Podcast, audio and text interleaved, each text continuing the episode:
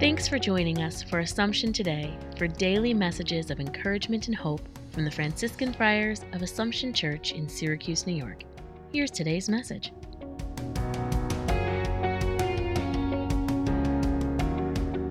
July 12th. In the Gospel par- parables, Jesus uses common things to reveal the truth to us. Today's reading reflects that well.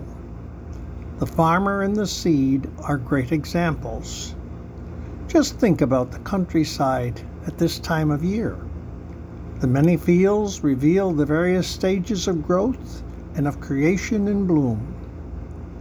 Today's readings tell us that this is an image of how the truth reveals itself in us and grows to reality in each person.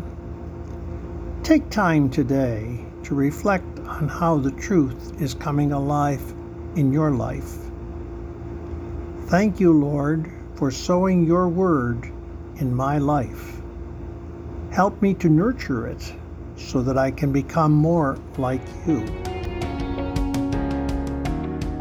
Thanks for joining us today. Connect with us online at AssumptionSYR.org.